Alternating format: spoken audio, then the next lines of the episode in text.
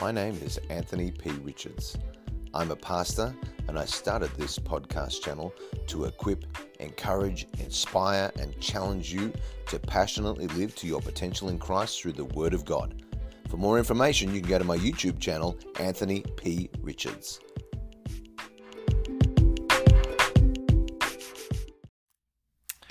Well, I'm so glad you are joining me for uh, another day as we go through the Bible, and we're continuing our journey today through the book of Proverbs. And we're going to be looking at the first half of Proverbs chapter 4. And I'm breaking these up because there's so much in the Proverbs, because they're not uh, each proverb is not just covering one topic, but there's multiple topics in each proverb. Uh, I, I, I want to give you bite-sized chunks. Uh, and so I want to try and do that so we can get the most out of it and uh, you can enjoy these. If you haven't had a chance, as I always say, subscribe to my YouTube channel, Anthony P. Richards, uh, my uh, Instagram page, AP Richards, Facebook, Anthony P. Richards. Uh, links are all in the description below. And I now have podcasts, audio podcasts on uh, all through Anchor. Uh, links again, all in the description below. Apple, Go- Apple Podcasts, Google Podcasts, Spotify, uh, it's on every platform. Like, comment, subscribe, and share to these so we can get the word of God out. Don't ask you to do that because it's a benefit for me, but because I believe that this, the Bible, can be a benefit to to, to everybody who listens So. I don't think anybody's going to listen to this and be hurt by it. They're only going to be inspired, encouraged, equipped, and challenged to do what God has called them to do through what He wants to give them. So let's get into Proverbs chapter 4, verse 1. And uh, this is Solomon saying, Hear my children, which is different. Remember, he said up until now, my son. Here he says, Hear my children, the instruction of a father, and give attention to know understanding. So previously he spoke as a father to a son, and maybe he was speaking to him as, you know, you're the guy that's going to inherit everything. Uh, so I need you, I need to make sure that you get this. But now he's, he's broadening uh, the the instruction to just children in general, because the instruction of a father is of great benefit to the benefit, uh, you know, for children. Uh, Alan P. Ross said, "The home continues to be the prominent arena of learning as parents, in turn, pass on the traditions of their home." And of course, that can be positive and negative. If there's bad traditions, then they pass on bad traditions. And if there's good, then they pass on good. Uh, but it's still a, the, the most prominent area of learning is what happens in the home.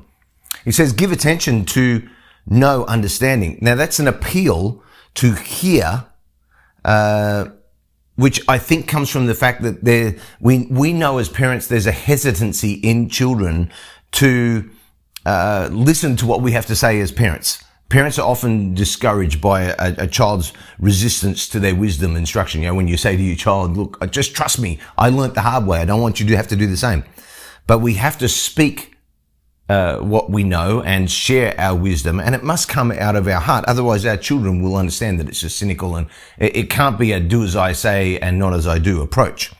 Verse two, for I give you good doctrine. Do not forsake my law. So the father had confidence in what he was actually saying to his children. Uh, no doubt because it was all based in, in scriptures, uh, that, that Solomon knew and he had a confidence that he was speaking good doctrine. So he could then say to them, don't forsake my law, like the law that I follow, which is from the word of God. Verse three. When I was my father's son, now remember this is Solomon talking about David. When I was my father's son, tender and the only one in the sight of my mother. Uh, Solomon, isn't it interesting that Solomon uh, tenderly remembered the lessons that David taught him. I think that says something about who David was. Remember David, mighty man of God, warrior, you know, the, the fighter dude, the take on the Goliath, no challenges too big, didn't care, wasn't scared of anybody, but he tenderly instructed his son. Can you just imagine him sitting Solomon down and tenderly doing that? See, you can be a manly man and tenderly instruct your children. Uh, and I think that's a special remembrance for any son or daughter um, that you know you could have the greatest king on earth and as your dad, and he still tenderly instructed you. Uh, Duane Garrett said this by recalling his own sol- uh, upbringing, uh, Solomon, and citing his father David. The teacher here both identifies with the present struggles in his son's life, because he said, "I know what it's like to be you, the son," because I remember my dad telling me this and reinforces the paternal dignity of his words. These teachings have stood the test of time. So this is Solomon passing on uh, wisdom that he gained from David. Isn't that amazing? We often maybe don't even give David credit for Proverbs. We think it's all Solomon. Solomon, just greatest. No, I, I, think David had a lot more to do with it than what we actually really realize. And he says, the only one in the sight of my mother.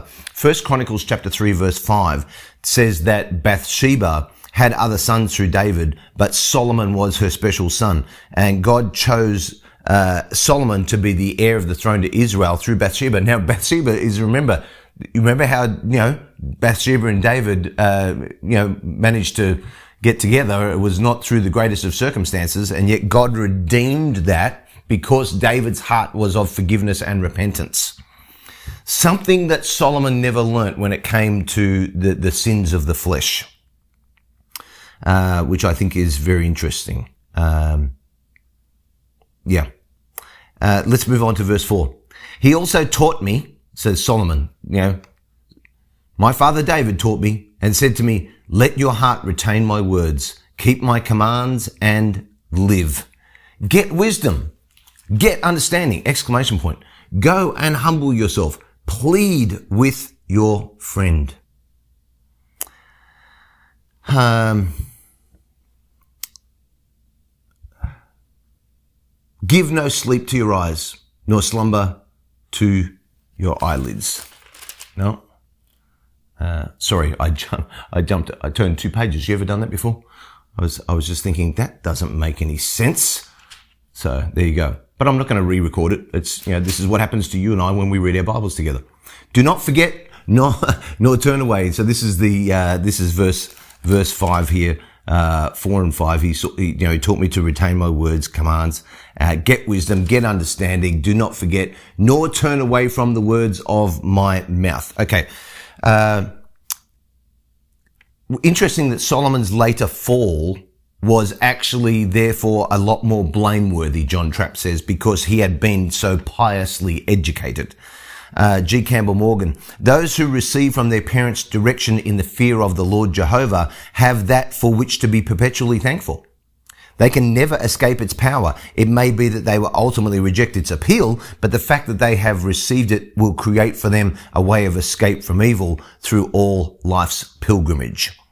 Let your heart retain my words. Before David spoke to Solomon, he, he made sure that Solomon's heart was going to be receptive to what he was going to be taught. And that's part of our job is to cultivate the hearts of our children. David didn't want his words to fall upon deaf ears or a hard heart. So he addressed this first. Charles Bridges plainly said, if the king of Israel, David, took the time to teach his children in this way, so should every father. Hear, hear. um, actually, David Guzik said that, not Charles Bridges. Keep my commands and live. One of the ways that David cultivated this receptive heart was to communicate and teach his children the importance of his instruction. Uh, because the, the, this the teaching that he was going to give them was going to faithfully communicate God's truth in the scripture.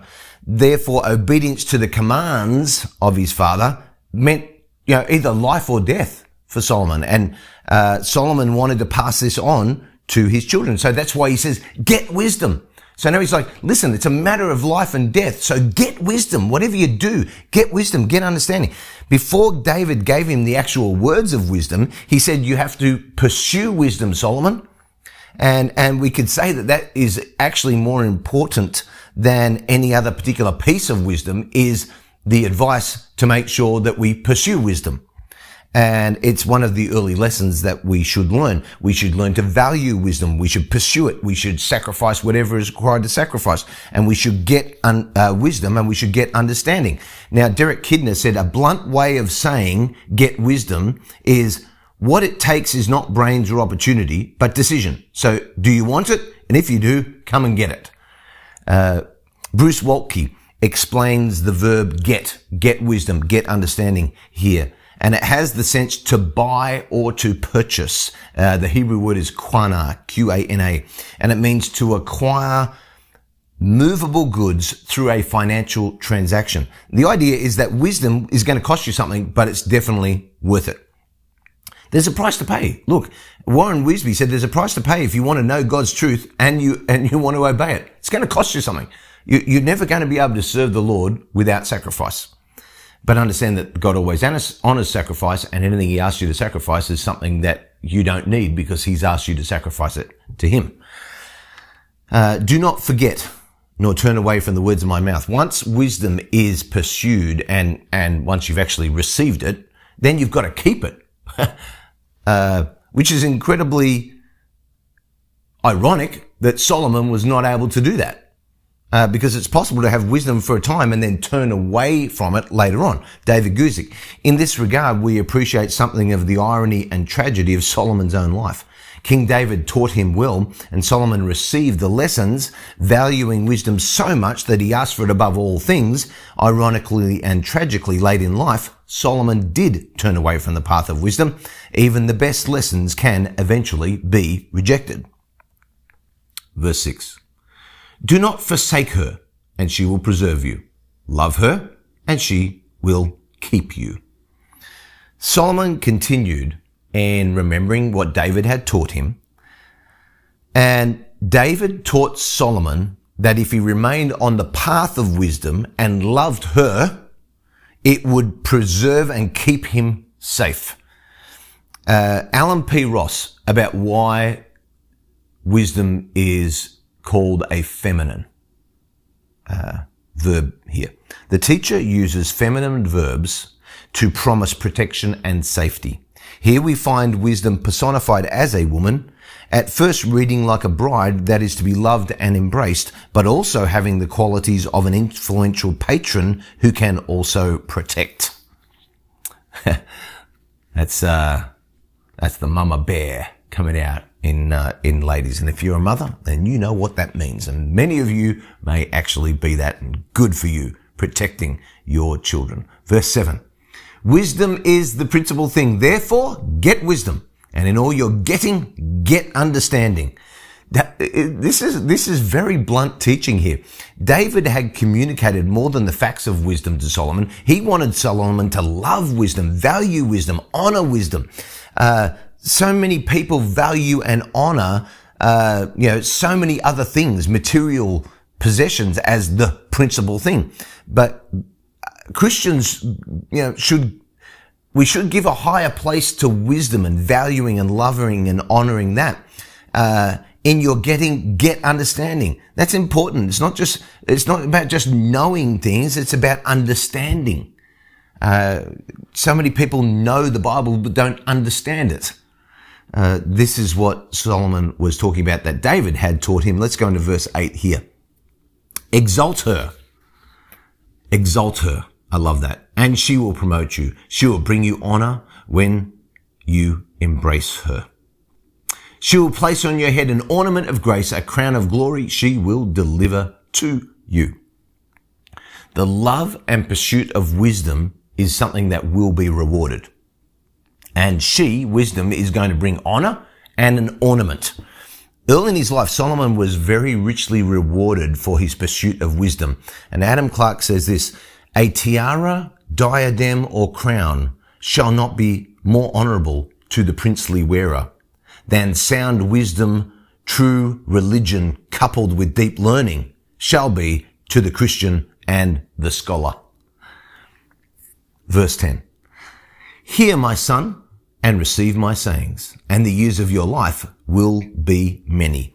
Uh, interesting that Solomon's remembrance of what David taught him uh, um, in his instruction uh, seems to have ended in verse nine. That he, like, you know, Solomon's had his period of reflection uh, uh, of this is what David. Now he's saying, okay, so that's what I learned from from my my father David, verses one to nine. Now, now I want you to hear what I've got to say. um, so he's speaking directly now to his son, reminding him of the importance he lessons he's going to teach him. Your years will be many. Adam Clarke, vice and intemperance impair the health and shorten the days of the wicked, while true religion, sobriety and temperance prolong them. It's very, it's very simple. We don't actually like that fact, uh, but it's very true and it's biblical that when you follow the pattern of God's word, uh, there are there are there are promises and and and uh, opportunities for us to live our lives the way God wants us to live. Now, that doesn't mean everybody who does this is going to live a long life. There's still going to be people who, uh, you know, um, um, for whatever reason, God chooses to take home early to, to heaven.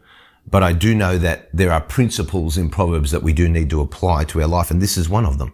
Verse 11. I have taught you in the way of wisdom. I have led you in right paths. When you walk, your steps will not be hindered. And when you run, you will not stumble. You, you get a, a sense here of Solomon, um, was, I don't know, feeling some kind of satisfaction um, by fulfilling his duty to teach his son wisdom because that's what his dad did for him. And he's saying to his son, look, I hope this guides you into your future so that when you run, you won't stumble. David Guzik, parents often work hard to prepare their children to succeed in the world, to run well in the race of life. Without also working hard to impart God's wisdom to our children, we may set them to run, but we may also set them to stumble and to be hindered. So we need to set them up for life well, but we need to set them up to value, honor, and love God's word and wisdom. That's what we need to teach our children. Verse 12. When you walk, uh, your steps will not be hindered, and when you run, you'll not stumble. Verse 13. I just read 12 again. Take firm hold of instruction. Do not let go. Keep her, for she is your life.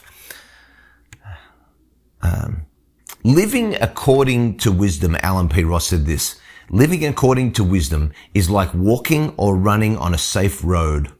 A course that will be free of obstacles so that progress will be certain.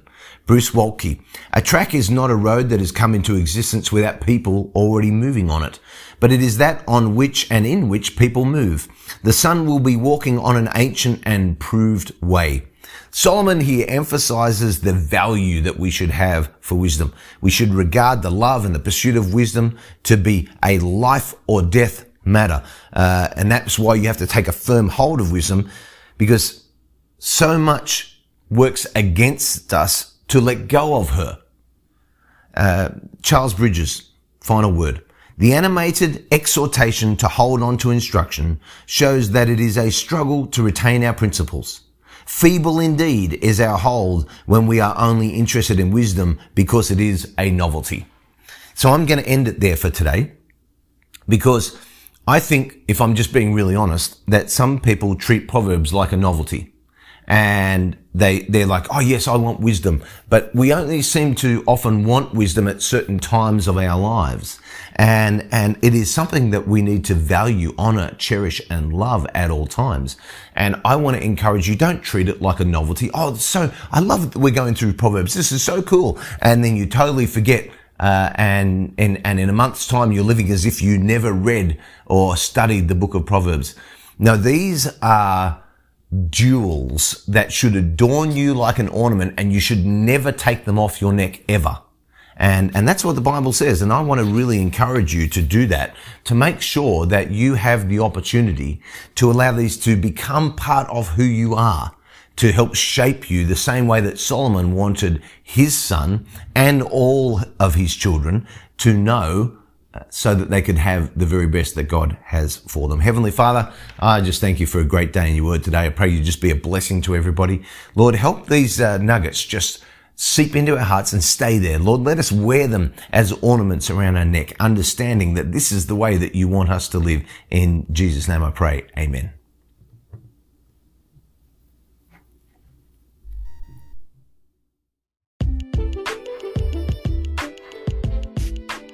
Thank you so much for listening.